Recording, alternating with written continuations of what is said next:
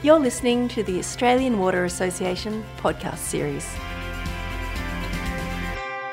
My name is Jo Taranto, and joining me is Joel Edwards, Sustainability and Resource Recovery Coordinator at Icon Water, and James Gibson, Project Delivery and Maintenance Supervisor at Icon Water. And we're discussing spoil reuse and how it's contributing to a circular economy. Welcome, Joel and James. Thank you. Hey, Jo, how are you? Now, James, repairing and maintaining our potable water networks is a pretty massive task. Can you tell us a little bit about what that sort of work involves? Yeah, so we our crews work uh, twenty four seven every day of the year, and uh, we, we we we're not quite sure on how much spoil will come in every day. Uh, that that that amount varies so so rapidly. Um, so to have a good process in in place um, for for large quantities is great, and um, yeah, we've done really well, uh, Joel and myself, and got got a system working, and it's very functional. And so, tell me a bit about what spoil is, James. How does it come about?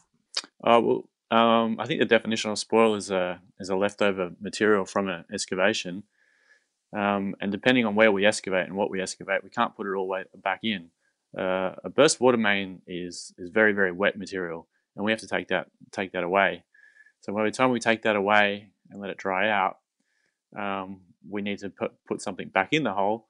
And instead of purchasing something, we have a system now where that dries out, um, we clean it, we get it tested, and we grab that material back at the treatment plant and we, and we take it back on the site. And that's way more efficient than what we've been doing in previous years. And so tell me a bit about what your traditional management of spoil would have looked like before you undertook the pilot at Fyshwick. Well, we didn't really have a, any any set process. Uh, what we would do is uh, stockpile it, uh, let it dry out, and take it to landfill. And because it was inconsistent uh, amounts and quantities, we would just let it pile up all through the winter and try to take it away at the end.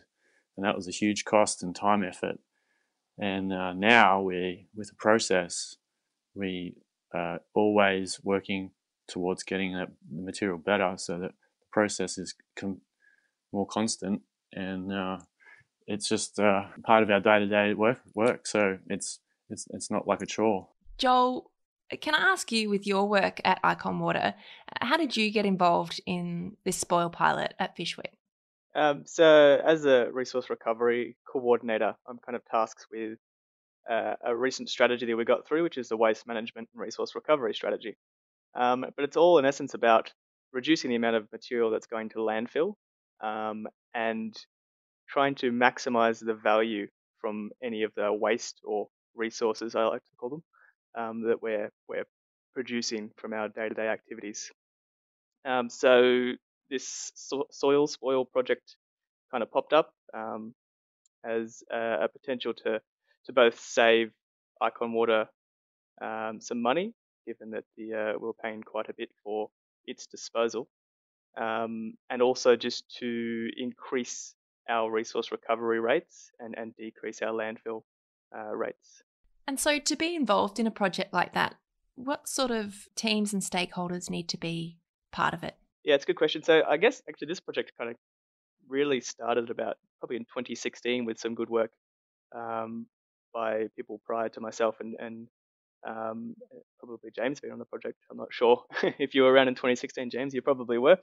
Um, mm-hmm. But in essence, the regulatory stuff, yeah, kicked off. Then we had to work with um, the ACT EPA to make sure that that we had a good relationship with them, a good trust relationship, make sure we're doing the right things um, in terms of our regulatory obligations, um, and that went well, obviously, for for a good few years, and um, the relationship was cemented quite well, and then we came to them with some a few different opportunities, I suppose, for us to, to reuse things, and um, that enabled us to put together a process and environmental management plan for the spoil site, um, which involved some some rigorous testing of this material and and put kind of paved the way for the regulatory uh, or the regulatory framework for its reuse. Um, and following that, once that was in place, we could then work on the the more process orientated elements of the project. Um, so that's obviously working with James and the and the field services crews um, to to ensure that even the project, sorry, that the spoil that we're producing um, is low in contamination. So that involves some some changes or some tweaks to the way they're excavating, um, and then throughout the drying process um, and the management of the soil at the facility, the drying facility. Um, so, so you can imagine that kind of sits across a number of areas of the, the business. Um, so there's a number of key stakeholders there. Um, and there's also the users of the material in the end, which is can be the same crew, but it can also be different crews as well across the business. So, um, yeah, and then we we got the elements of the the financial um, component. So you got to uh, make sure that the bean counters are on board, um, and you have to be able to prove that this uh, situation is a viable one for the business. James, were there any challenges that you didn't expect throughout this pilot? Any resistance to perhaps changing the process? Yeah, it's a lot easier uh, in uh, my day to day just to stockpile this and get rid of it at the end of the at the end of the few months um, when it's all piled up. But um, to, to make this a, a, a, daily occurrence and to have all the crews involved um, on board with it, we have uh, 60 field workers. Uh, all of them had to contribute by um, making that the spoil that's going back to the yards more cleaner. We were finding some uh, tree stumps in the in the mix and uh, items that didn't need to be there, even some uh, leftover gloves and stuff that may have been in the trenches. Uh, they're all on board. We're getting a better a better product to start the cleaning with. Um, one of the biggest challenges that we have because our, our it's so wet our spoil, we found it really really hard to, to clean to get back into a uh, into a situation where we could use it back on site. Um, so one of the relationships that I have um, with our uh, earth moving company, they found a great machine that would that we could uh, use to clean that, and um, it's been working great. It's got uh, no moving no moving parts. It's just literally a scoop a scoop of dirt goes in the top, the big stuff falls out the bottom, and the and the small stuff goes out to the side. We don't really we don't want the big stuff. We just want the smaller stuff. Um, the amount of wastage from that is about 10%. So if we if we put through about 100 ton of dirt or spoil, um, 10% of that is going to landfill and we're using the rest. And in previous techniques, um, we were spending a fortune on other materials to put back in the hole.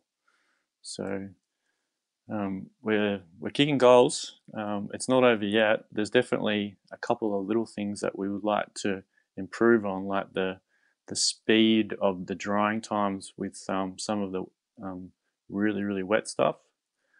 Um, we can look at doing that with a different machine. And we could look at also um, the actual bedding, the pipe bedding material that we use.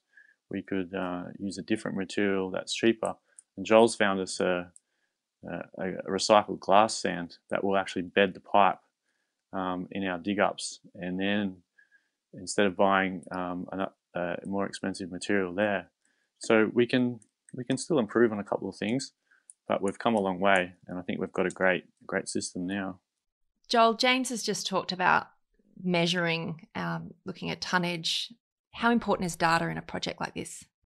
Yeah, it's pretty critical um, to to have good amounts of data, reliable data, um, and from from a few years back as well.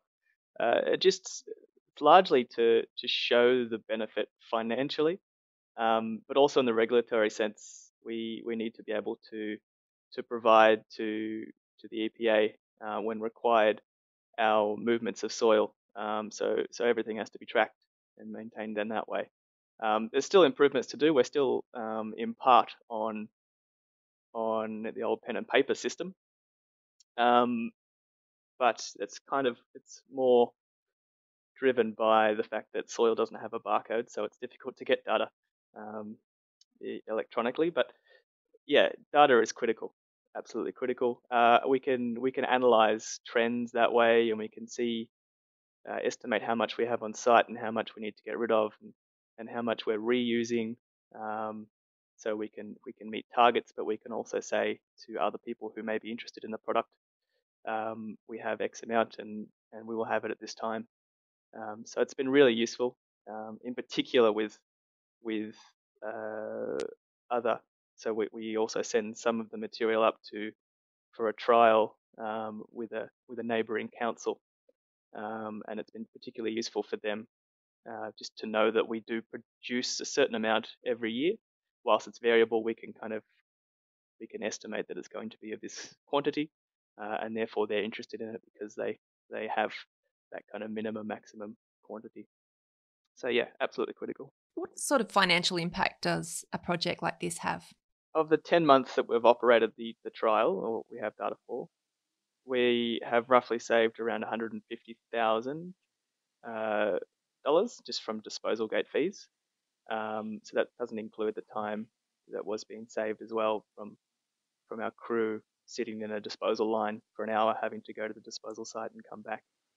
Um, so, and we've also uh, we've we've increased the excavation costs or the or the amount required to manage the material on site by about thirty-three thousand dollars. So, if we're weighing those two two data points up, we're around one hundred and twenty, one hundred and thirty thousand dollars up um, in, in the net in the positive rather uh, for the ten month trial, and that that equates to we're using as well about eighty-six percent of the soil. Um, so we're reusing it um, in that way, and then about 14% is going to our trial partner as well. I'll throw to both of you now. Any other advice for other networks looking to undertake a project like that? Joel? You need some passionate people, I think, and and tell the story about its reuse. I think that gets people on board. I think James has done a fantastic job in communicating the, the positive elements to this soil reuse to to all the crew that he works with and he looks after. Um, and because of that, we've we've got a, a product at the end which is really which is really high quality. If that wasn't the case, if we weren't able to to communicate to others and people didn't buy in, um, we would have a shoddy product coming through. Uh, it would be unreliable. It would break machinery.